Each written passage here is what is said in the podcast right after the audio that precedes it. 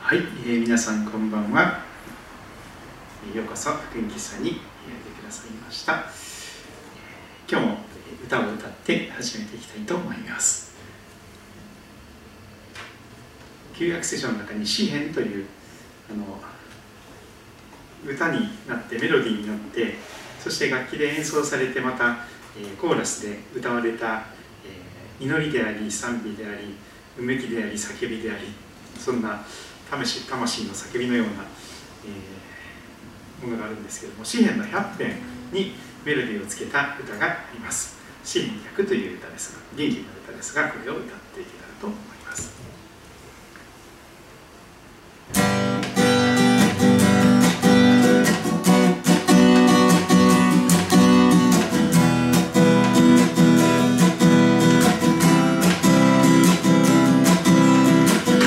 しつつ主の門に賛美しつつ大庭に心合わせにうざいに入れ。主は慈しみ深い恵みはとこしえまで。その真実は世より至る。我らは主のもの主の民その牧場の羊。知れ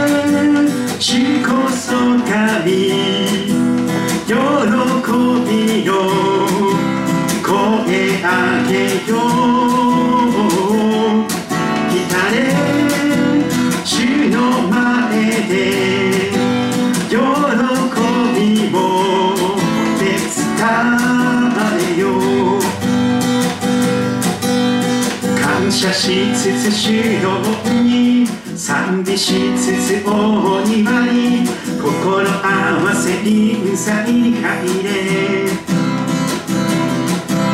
主は慈しみ深い。恵みはとこしえまれ。その真実は世々に至る。我らは主のもの主の旅。その牧場の羊。知れ主こそ神。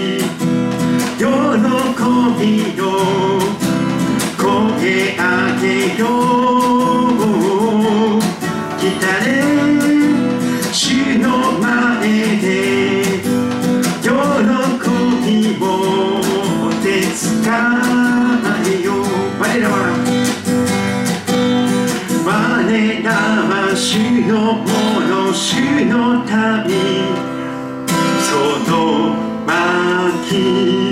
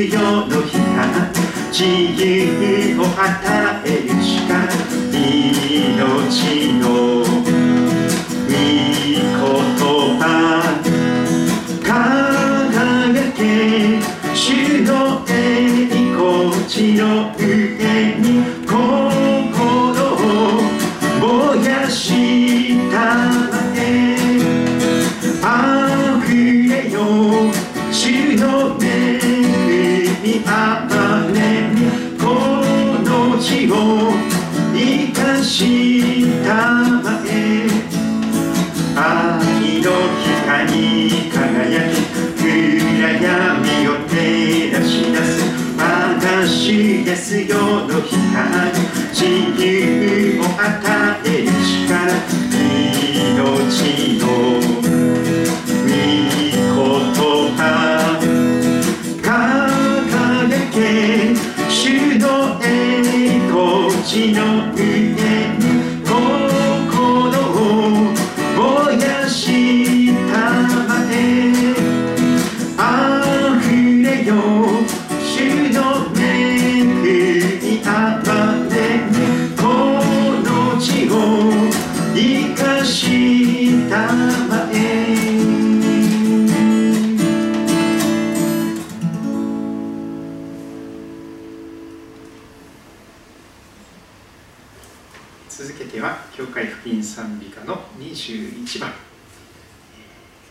の中にも入っていましたが「輝く日を仰ぐ時」これを歌っていきたいと思います。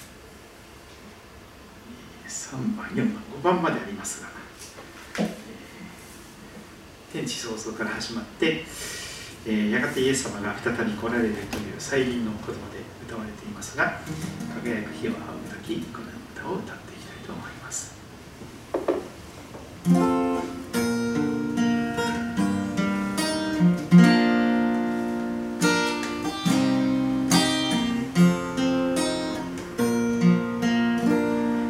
輝く。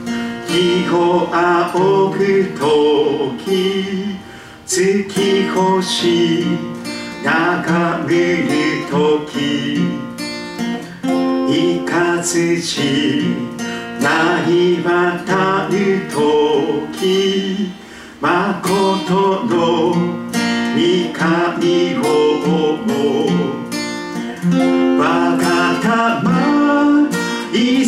たえよおいなる御神を。我が玉いさたたえよ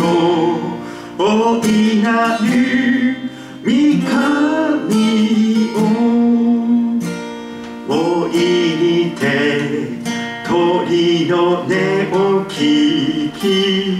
そびゆる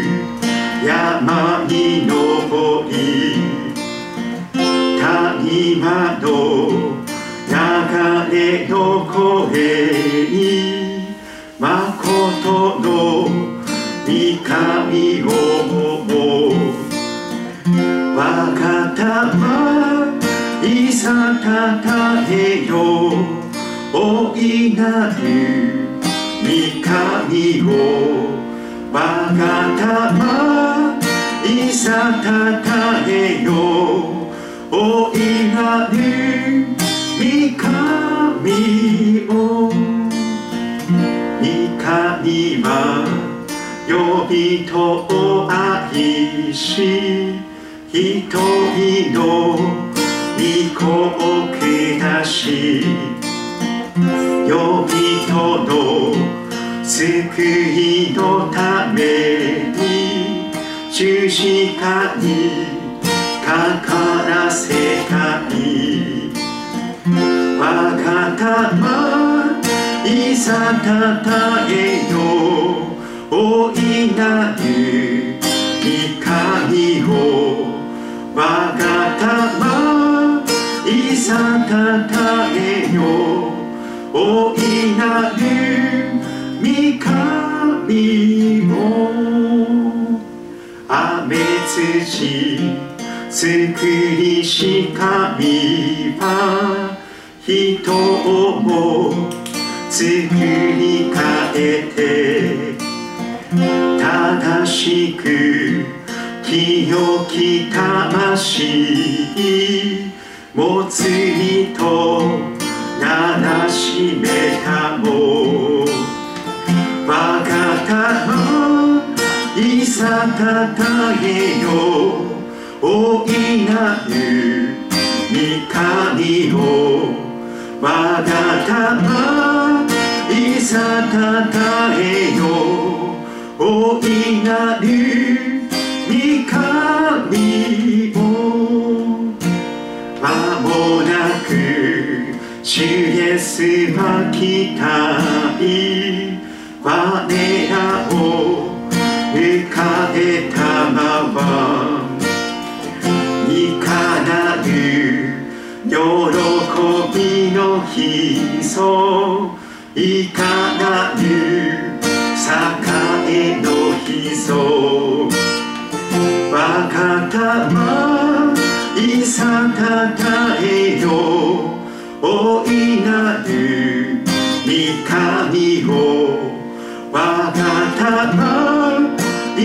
たたえよおいなる神を。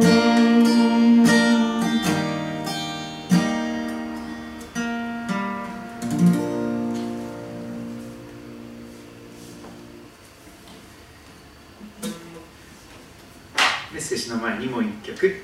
「驚くばかりの。アメイジング・グレース」を歌っていきたいと思いますこの歌は教会福音賛美歌にもあるんですけれども歌詞がだいぶ違っています。どちらかというとこの昔の聖歌の歌詞が好きなのでこちらで歌っています。4番までに短くまとめていますが驚くばかりの歌。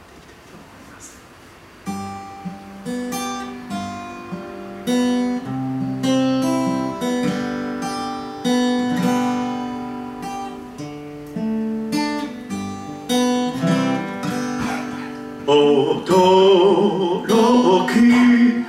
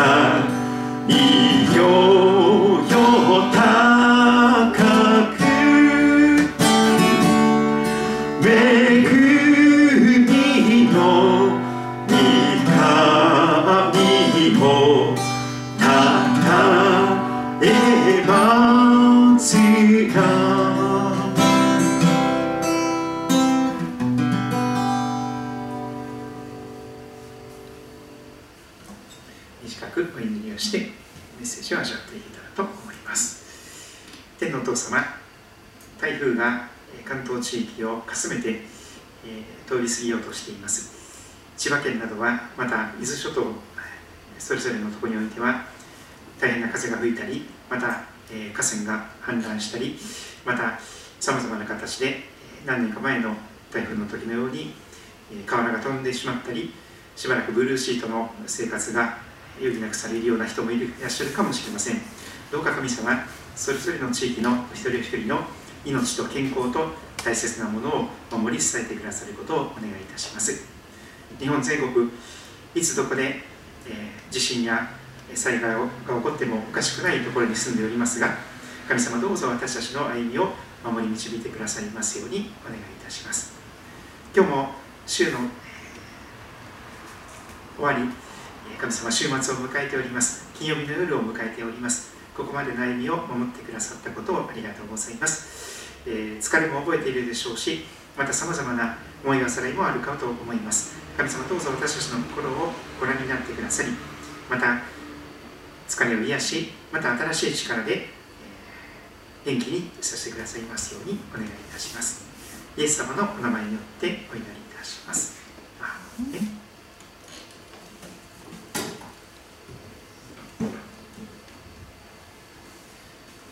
ですね聖書の言葉、まあ、バイブルと言われている聖書の言葉を覚える習慣を身につけるととってもいいですよということをお勧めしております、えー、覚えると何が起こるのかということをまず今日も覚えていきたいと思いますが、えー、詩篇の一編にありますように主の教え聖書の教えを喜びとして昼も夜もその教えを口ずさむリフレインしていく音楽でいうとこのサビの部分も何度も口ずさむような形ですね。その人は水路のそばに植わった木のようだ。時が来ると実がなるその葉っぱは枯れない。その人は何をしても栄える。と約束されています。つまり聖書の言葉を覚えていくと流れのほとりに植えられた木のような人になれるというのです。時が来なければそんな簡単にすぐには実が見えませんがでも時間をかけてじっくりと大きな大きな木に年輪を重ねて、えー、大きくなっていくならば根をしっかりと流れ根、えー、流れのほとりに根を張っていくならば時が来ると実を結ぶことができる。そして葉っぱが枯れないちょうどあのクリスマスツリーのようにですねエバーグリーンと言われている。いつまでも若々しいいつまでもみずみずしい、えー、枯れ葉として枯れ落ちない、そういう、あの針葉樹もみの木のようなそんな人になれるという。そしてその人がやることなすこと。すべて神様が喜ばれることに基づいて聖書に教えに導かれて生活するならば、えー、考え方そのものが聖書の何て言うんでしょう原則に基づいた世界観とか考え方価値観になっていきますので結局神様が全てのことを祝福してくださる。と言われております。そんなことが言われております、えー、それであそうですね。もしもお金お金に余裕がありますならばこの本ですね。これだけは覚えておきたい。聖書の言葉100という本がありまして人生の旅を人生は旅なんですけども旅をこの聖書とともにえ聖書を覚えながら聖書の言葉をリフレインさせながら聖書の言葉に導かれて生きるならばとっても素敵なことが起こりますよ。今だかつて見たことがない。今だかつて想像したこともないような素敵な全く新しい人生が開けてくるということが、えー、保証されています。で100の言葉をですね順番に1から順番に見始めておりますがまずその1は創世紀の一章一節の言葉です。旧約聖書の一番最初にこんな言葉が出てきます。はじめに神が天と地を創造された。はじめに神が天と地を創造された。創世記一章一節。聖書は章と節に分かれているんですけど、えー、大きな字で書いている1とか2とかっていうのが章なんですけどその中に間に一つの文章段落ごとに12345とかって番号がついてる。それを説と言います。一章一節とかです。そんなふうに聖書の言葉を分かりやすく小説に分けたりしているんですけどもえ覚える時にも創世記一章一節というふうに覚えるとちょうどですね目次のようにあそうだな聖書の一番最初の一章一節はこの言葉だったなとえ覚えることができます。えこの言葉から聖書が始まっています。全ての聖書のメッセージの土台となる言葉が初めに神が天と地を創造されたということです、えー、私もですねあの二十歳まで20歳までですね全く教会に行ったことがない生活をしておりました、えー、親がクリスチャンだったわけでもないのになぜか真理という名前がついたりしてるんですけども、まあ、マリちゃんと言われて可愛がられてるんですけども、えー、でも全く聖書の背景がない中でこう神様って聞くとですねなんか人間が作ったお地蔵さんとかあるいは人間がしめ縄を巻いた大きな木とか岩とかなんか太陽であったり月であったり星であったりまた大地であったり海であったり、えー、あるいはその四国の方に行くとコンピラ山とかっていうのがあってそこはワニを祀ったりしているんですけどかなりたくさんの階段があってですねじっちゃんばっちゃんまでこうご利益を求めてひたすら階段を登っていくところがあるんですけどそこにはワニが祀られていたりします。狐を祀っている稲荷神社もありますし、えー、死んだ人を祀って、えー、学問の神様とか安産の神様とかいろんな神様がいますよね。でお寺にもたくさんいろんなものが、えー、仏像やが、えー、あります。でも天と地を作られた神様というその神様はすごく聖書が語るユニークな神様です。人間が作った神々はたくさんあります。でも人間を作られた神様はただ一人。そんなふうにも、ますが私もですねなんかにわかに信じがたい本当に神様なんかいるのかなと思っていたんですけどもでもですよあまりにもですできすぎているこの地球とか宇宙を見ていくとですねあの誰かがデザインして誰かがそれを作ったと考える方がそのなんかこう腑に落ちてきたわけです。例えば、えー、昔教会はちょっと変なことを考えてですね、えー、地球の周りを太陽が回っているみたいなことを考えた時もありましたけどもそれはそうではなくてですねガリレオが叫んだようにそれでも地球は回っているということでした。太陽を中心にしてその周りをいろんな惑星がぐるぐる回っている太陽系があります。それでですね今宇宙船ロケットとかですね宇宙宇宙船に乗ってですねいろんなところに探査探査機が飛んだりとかあるいは友人の月に人間が行ったりとかしてますけど火星に行ったいろんな探査機がありますよね。あるいはいろんなところに飛んでいけるボイジャーとかありますあの機動戦士ガンダムに似てるような感じの世界もありますけどなんかそれもそのうちスペースコロニーができたりするかもしれませんがそれに似たような国際宇宙ステーションが今できたりしておりますね。でもスペースデブリがですね山ほど飛び回っていてですね非常に危険な状態があるかもしれませんしかしこの太陽と地球の距離これが絶妙だっていう話があります。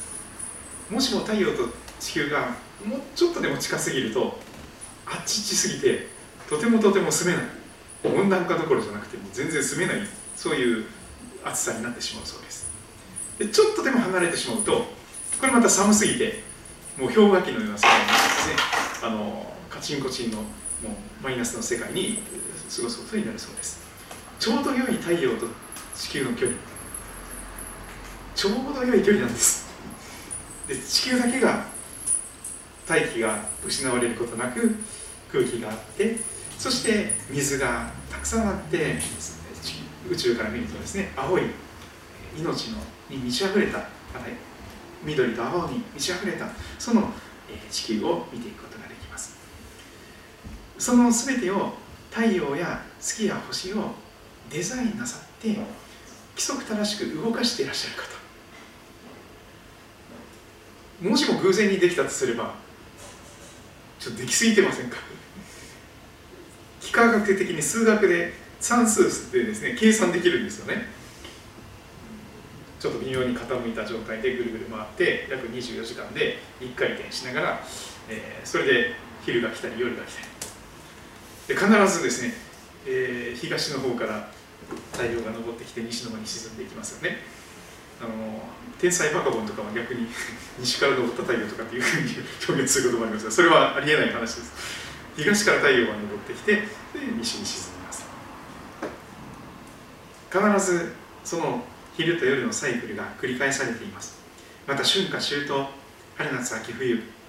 えー、今ちょっとかなりですね季節が すっ飛んでいるところもありますがそれでも夏が来た後には秋が来て秋が来るとまた冬が来てそして冬が来るとまた春が来て春が来るとまた夏が来るというその四季の移り変わりですよね。それもまた規則正しく動いているではありませんか。また植物はですね冬はしっかりと枯れたような死んだように見えてしっかりと次の芽をですね大きくしてつつぼみを膨らませながらですね春を待ち望んでそして春を迎えていくときに一斉に花を開いたり、えー、します。私はもうアウトドアが好きなのでいろんなところに出歩くんですけどもあのぜひですね行ってみたいなと思うのは北海道ですよね。北海道一度は行ってみたいなと憧れている年なんですけども北海道はでっかい道とかって言われましたでも私の父親とかは大雪山に行ったりとかですねいろんなところを旅したこともあるようですけども山登り好きなのでそういう山々もいいでしょうし魚釣りも好きなので鮭とかですね釣れるといいなとか思ったりとかですねあるいは糸とかっていう魚もありますよね。あるいはいろんなですねあのまあところを旅することができたらいいなということに思います。満天の星空。本当にですねあの明かりがないところに行くとですねもうまばゆいぐらいにあの天の川とかその星々が数えきれない星が瞬いている姿もありますがその一つ一つの宝石のように輝いている星々も神様が一つ一つを作られた。規則正しく動いている。もし偶然にできたとすればあまりにも規則正しく動きすぎていませんかって何年何月何日から何時の間に、月食が起こってとか日食が起こってとかですね。そういうことが全部、えー、規則正しく動いております。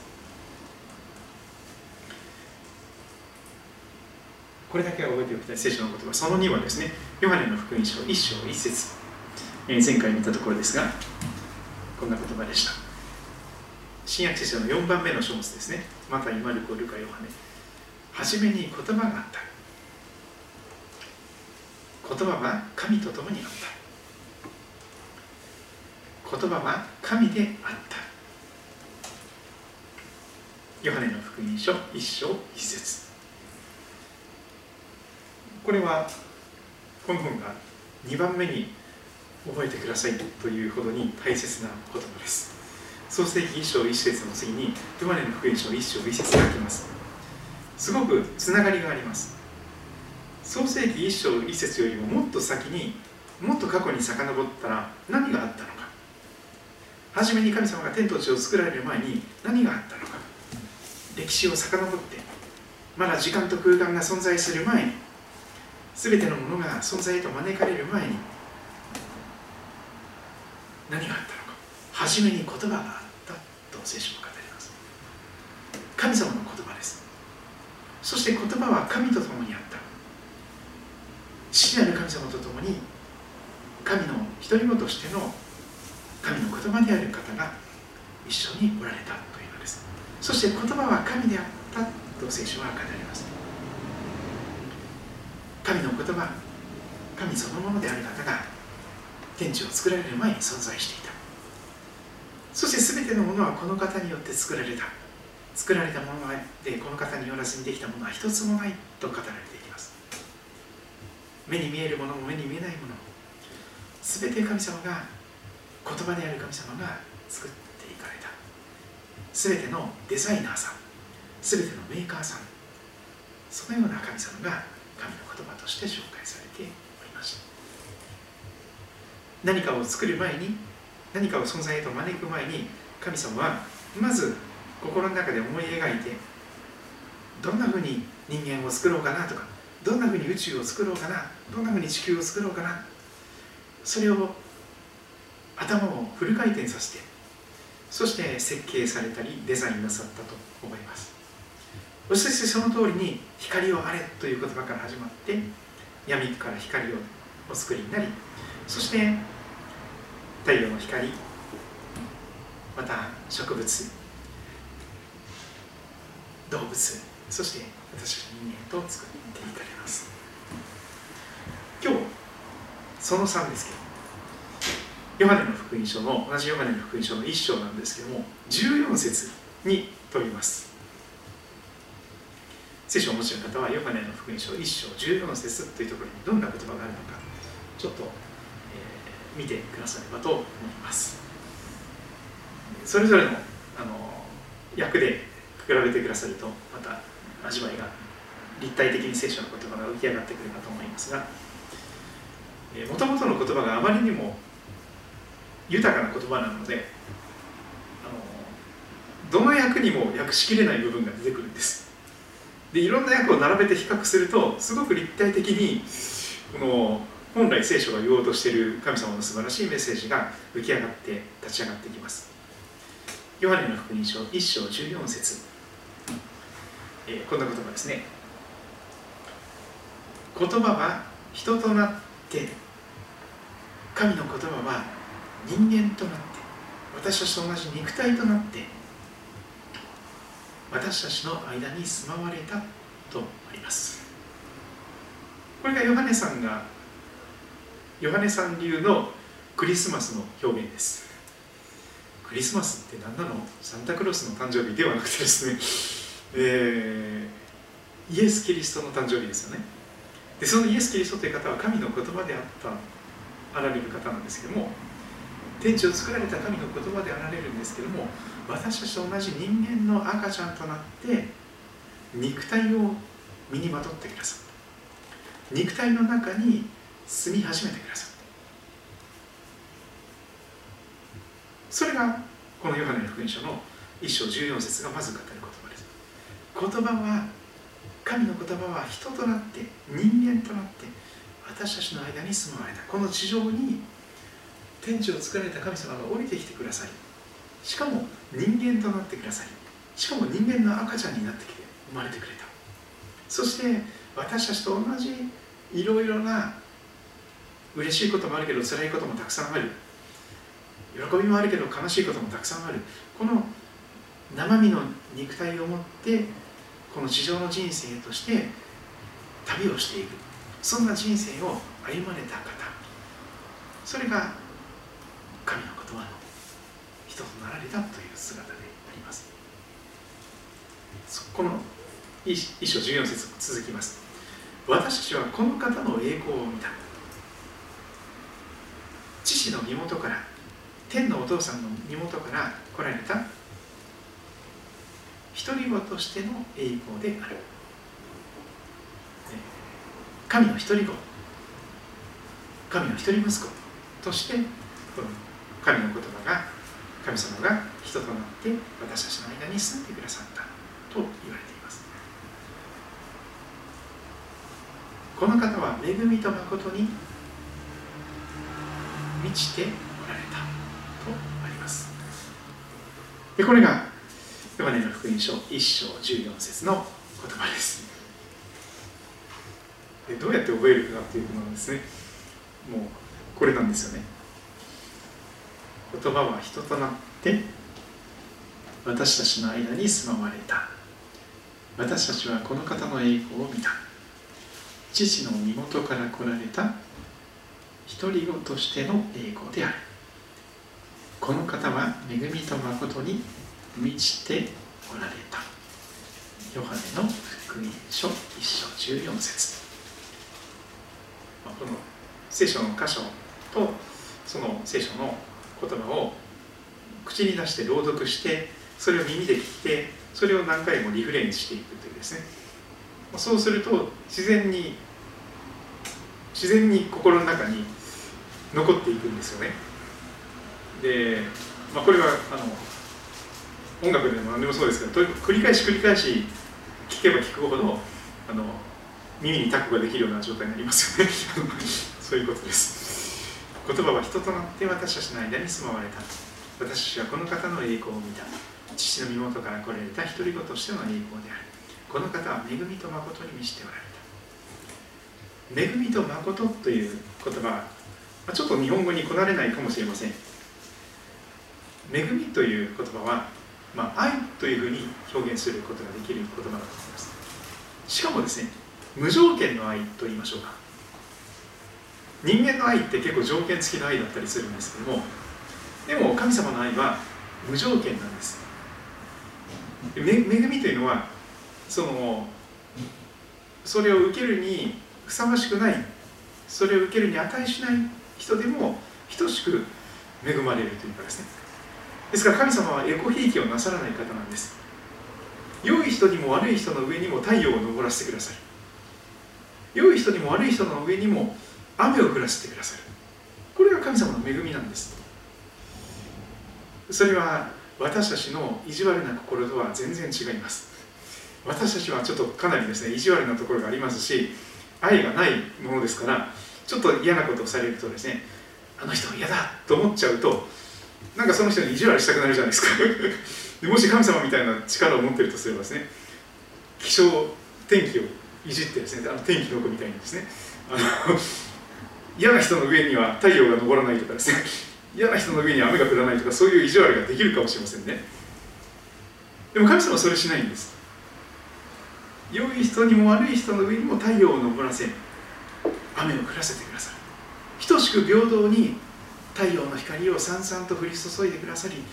恵みの雨を降らせてくださる。それが恵みです。無条件に私たちが立派だからとかふさわしいからだとかそれに値するからということではなくて無条件に全然ふさわしくない。全然そんな高価なものを受け取る資格もないようなそういうものにまで等しく豊かな豊かな無条件の愛を注いでくださる。それが恵みです。英語ではグレイスと言います。めぐみちゃんなんていう名前の人もいますけども とても素敵な名前ですよね。で英語でもグレイスさんという方たくさんいますけどもめぐみさんです。アメージング・グレイスと歌われている恵みです。驚くばかりのグレイスなんです。それは無条件なんです。あなたがかっこいいからとかあなたが可愛いからとかあなたが高学歴だとか高年収たくさんの、ね、お金をもも儲けてくるとかそういうことで神様は私たちを愛してくださるわけではないんです。私たちは結構なんかそういう条件付きで人を愛してしまうことがありますよね。でも神様はそんな方ではありません。等しく等しく全ての私たちを愛してくださる。この方は恵みに満ちておられる。無条件の愛にあふれておられる。そして誠というのは英語で言うとトゥルーという藤井フミヤのトゥルーラブですよね。あれです。本当の真実のということです。トゥルーラブそれは真実の愛ですけども嘘偽りのない裏切ることがない愛です。それが誠と訳されていることです。私の名前のようにも訳すことができます。真理。私いつも名前負けしてるんですけどあのでも恵みと真理に満ちておられたと訳する聖書もあります。無条件の愛と絶対に裏切らない絶対に嘘つかないその真実な誠実なそのものに満ちておられたということです。ですから神様は絶対に信じて裏切られることのない方です。人間は信じるとバカを見ることがありますよね。なんか手のひらを返すように裏切られたりとかですね見切られたりしてしまって見捨てられたりすることがあるかもしれません。また利用されるだけ利用されて利用できなくなると捨てられるということがあるかもしれません。でも神様はそういう方ではありません。たとえ私たちが自分で歩けなかったとしても神様は私たちを生まれる前から背負ってずっと運んでくださる。そういう方です。神様は産ま捨て山をなさいません。私たちがもう歩けなくなって動けなくなったからっつって見捨てる方ではないんです。たとえ寝たきりになったとしてもたとえ死に至る病の中でその病と戦うことになったとしても神様は絶対に私たちを見捨てない方です。それが誠真実誠実です。ですから神様の愛は永遠に変わらないんです。嘘つかない方ですし私たちにはふさわしいからそれに値する状態だから愛するというわけではないんですから。元気に動き回ってですね何かお金を稼ぐこともできて何かいろいろできる人。であれば神様を愛してくださるのか。そうじゃないです。たとえ病気で何度も倒れてしまったりまた寝たきりになったり熱が出たり具合が悪くなったりうつになったりいろんなことでボロボロになったとしてもこの方はそんな私たちをそのまんまで抱きしめてくださいます。言葉は肉体となって私たちの間に住まわれた。もともとの言葉は言葉は肉となって私たちの間に住まわれたとそんなふうに表現しています。肉体の肉です。お肉の肉です。肉体って弱いですよね。今日もある方からメールが来ましてですねぜひ祈ってくださいって言われたんですけどもえーっていう状態ですよね。コロナの2回目のワクチンを打ったんですけども今日40度近い熱が出てしまったっていうんですよね。さすがにフラフラしてます。祈ってくださいということで祈ってます。そうです。この肉体っていうのは時に40度近い熱が出てしまってふらふらして倒れてしまう。そんなふうに弱いものです。また今日はですね突然あの学校から電話かかってきてビビビビってるんですけどもあのうちの息子がですね学校で倒れちゃったらしいんですね。それで急遽迎えに来てくださいって言われてですね迎えに行ってで倒れてしまってそして痙攣をしてたらしいんですよ。それでちょっとまあ転換みたいな症状かもしれませんけれどもあの初めてなんですよねそういうことが。でも時に私たちはですね時に意識を失って倒れてでなんかそこでピクピクしてるかもしれませんよね。白い向いて。泡吹いてるかもしれません。泡吹いてなかったみたいですけどしますでとにかくそんな状態になったもんですから急遽あのお医者さんに見てもらった方がいいですよみたいなことになってですね近くの病院に行こうかなと思ったらですね電話したらいやそうじゃなくてちょっと空気のもうちょっとしっかり見てもらえるところに行ってくださいっつって空気の病院に行ってですねで行ったら急即なんか検査するためには入院しなきゃいけませんとか言ってですね何の備えもしてなかったのにで付き添いであのうちの奥さんも入院しあの一緒に泊まってくださいみたいな話になってですね。で仕方ないから私だけ帰ってきて今ここで福音基礎をやってるんですがあの何の準備もなく病院に行ったらいきなり入院ってことになってですね。で、まあ、23日入院しなきゃいけない、まあ、検査を受けてで、まあ、異常がなければあの23日後に退院できるでしょうみたいな話になってますけどもでも皆さんの中にも突然倒れてしまう病気を持っていらっしゃる方いらっしゃるかもしれませんね。それって自分で一生懸命気をつけていても倒れる時は倒れますよね。いろんなことが重なって疲れすぎていたり睡眠不足であったりいろんなことが重なってそれが起こるでしょう。いろんなストレスかもしれない。でも私たちってそんだけ弱いんですよ。人間の体ってすごく弱くできてるんですちょっと頭が変になれば意識を失って倒れてしまう。そして打ちどころが悪かったらそのまま死にますよ。頭打ちどころ悪かったら。そんだけ弱いものですよ。また今はですね車であれば箱になっていて囲まれてエアバッグがあったりとかいろいろありますよね。ですからかなり安全になっていることは確かかもしれません。軽自動車であってもいろんなセキュリティのあれが入ってると思いますね。ところが肉体を持つということはちょうど自転車とかバイクに乗るようなものですよ。無防備なそのまんまぶつかったら大怪我するような生身の肉体ってそういうものですよね。どっかに当たってしまうと骨がすぐ折れちゃうかもしれない。砕けるかもしれない骨が。あるいは切れてしまうとそこから大量の血が流れてそしてすぐに見てもらえないとそのまま死んでしまう可能性もある。私は本当にバイクが好きです。から祈ってからよくいるんですけどこの前も房総半島を一周してきたんですけどもうんでもよくよく祈ってですねそして体調が良くないといかないようにしてます。寝不足だったりとかイライラしてる時に乗ったら危険ですよね。相当危険です。やっぱり車の運転とかってやっぱ疲れていたりとかイライラしている時にやるとすごく危険です。スピードを出しすぎてしまったり普段だったら気づくことができる人が気づけない。時に何度かヒヤッとする思いもありますよね。普段来ないところから突然自転車が飛び出してくるとかですね。しかもその歩道をすごい勢いで走ってくるあの自転車とかありますけどこの前もすごい怖いんですよね。普段はそんなにないんですけどもごくたまにものすごいスピードでその歩道を走ってくる自転車があるんです。出ようとした瞬間にこっち来る。もうこっち急ブレーキでもう本当に引いちゃうから寸前っていうところで止まることができたりするんですけどもちょっともうちょっとスピード出してたら引いてたかもしれないっていうことが何度もありますし私たちって本当に弱いですよね。私は2007年にこちらのスイーパーに来ましたけどもその年の夏前に教会員のある方はご婦人はまだ60代のバリバリ元気なお母さんでしたけれども日曜日にはそこにねあのエプロンして台所に立って素敵な料理作ってくれて振る舞ってくれたりしたんですけども次の日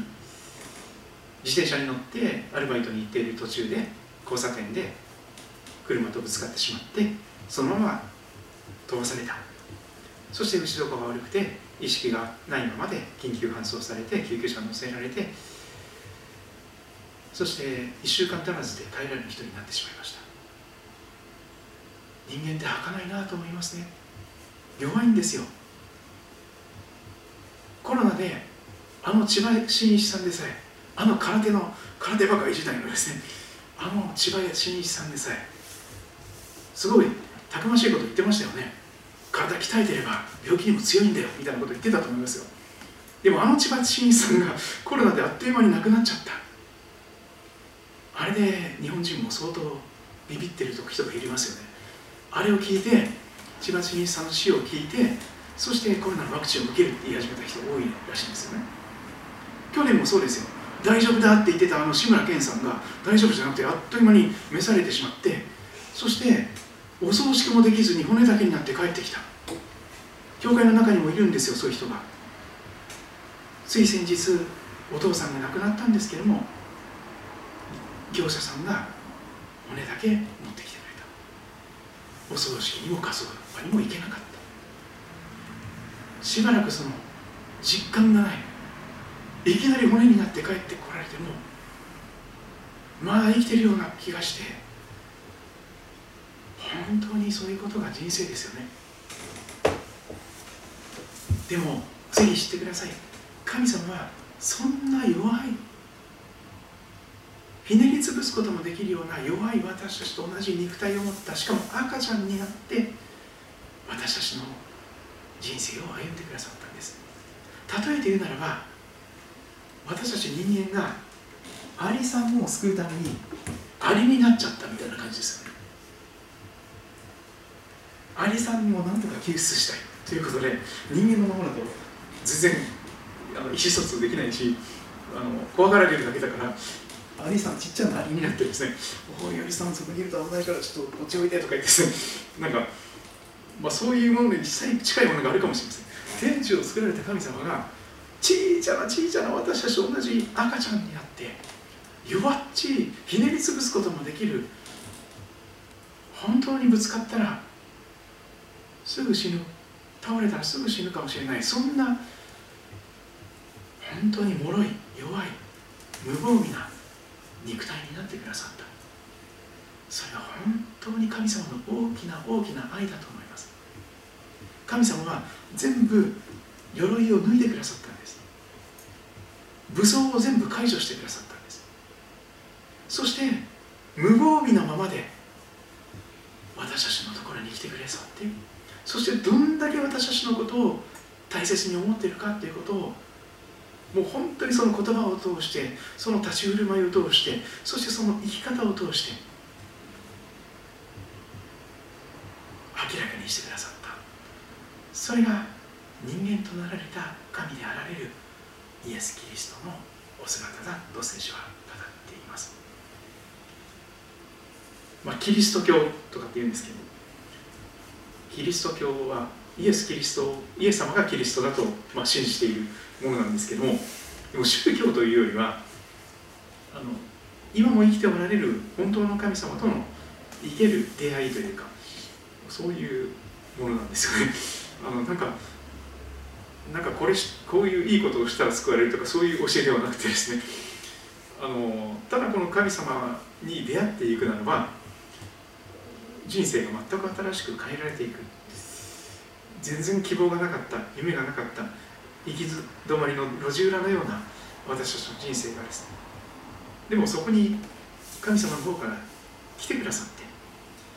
日の当たらない場所にいる私たちのところに来てくださって弱いどうしようもない私たちのところに来てくださってそしてそういう私たちに素晴らしい希望の光を見させてくださる方。それがこの人となられた神の言葉であるイエス様なんだということをぜひ知っていただけたらいいなと思います。また聖書の中にはその特に新約聖書ですね。4つの福音書の中にはその人となられた神の言葉であるイエス様がどんな言葉を語られたのかどんな歩みをなさったのかそれがあの記録されておりますのでそれを見ていただきますと決して怪しい方ではないということが分かっていただけるかと思います。何かカルトの教祖とかでなんか怪しい宇宙人とかそういう方ではなくてですね本当に天地を作られた愛なる神様なんだということを分かってくださるならば、えー、感謝であります、えー、教会福音賛美歌の382番いつもの歌ですが「God Bless You」を歌っていきたいと思います。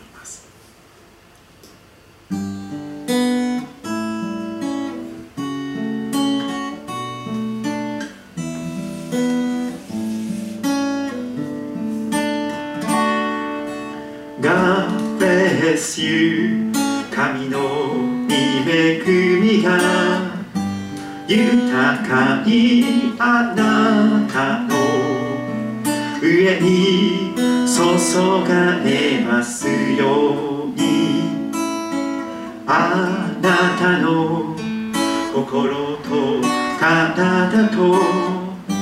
すべての人民守られ支えられ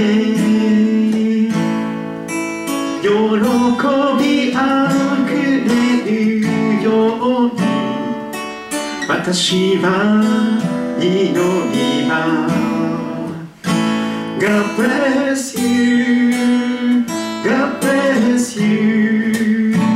God bless you God bless you be with you. 神の見守りがいつでもあなたの上に注がれますようにあなたがどこにいるとしても何をするとしてもつでも神様が共におられますように。私は祈ります。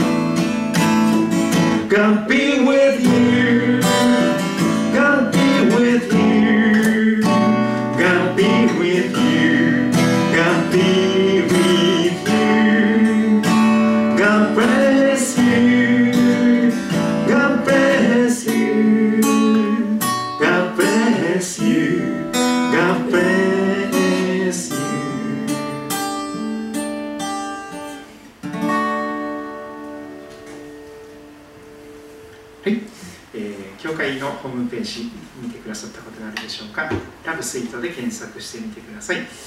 えー、Google さんが検索に答えてくれることで QR コードをスマホで読める方はこれを読んでいただきますとそのままホームページを見ることができます。ホームページの中でも、えー、週に3回ぐらい配信をしていますが音声だけのラブスイートラジオというのもあります、えー、ポッドキャストですけどもネットラジオあのオンデマンドで過去に遡っていろんな興味のあるものだけを聞くこともできます、えー、そしてここに来られてない方のために地図をご紹介しています。東武動物公園の駅が一番近いところです。東武スカイツリーラインですね日光線と伊勢崎線に分かれます。去手方面また久喜方面に分かれていきます、えー、東口の改札口から出て、えー、そして古利根川を渡りますと杉戸町に入ります。昔の利根川です。えー、そして、えー、川沿いに沿ってくると、まあ、歩いての方ですけども川沿いに沿ってくるとあの一番近道で駅の改札口から迷わなければ10分ぐらいで来れる距離になります。杉戸高校とか JA とか町の役場があるバイパスのような4号線が近くを走っております。はいということですねぜひまず見てください。今日も見てくださり聞いてくださり来てくださってありがとうございました、皆さんの上に神様の祝福が豊かにありますようにまたお会いしましょう。God bless you.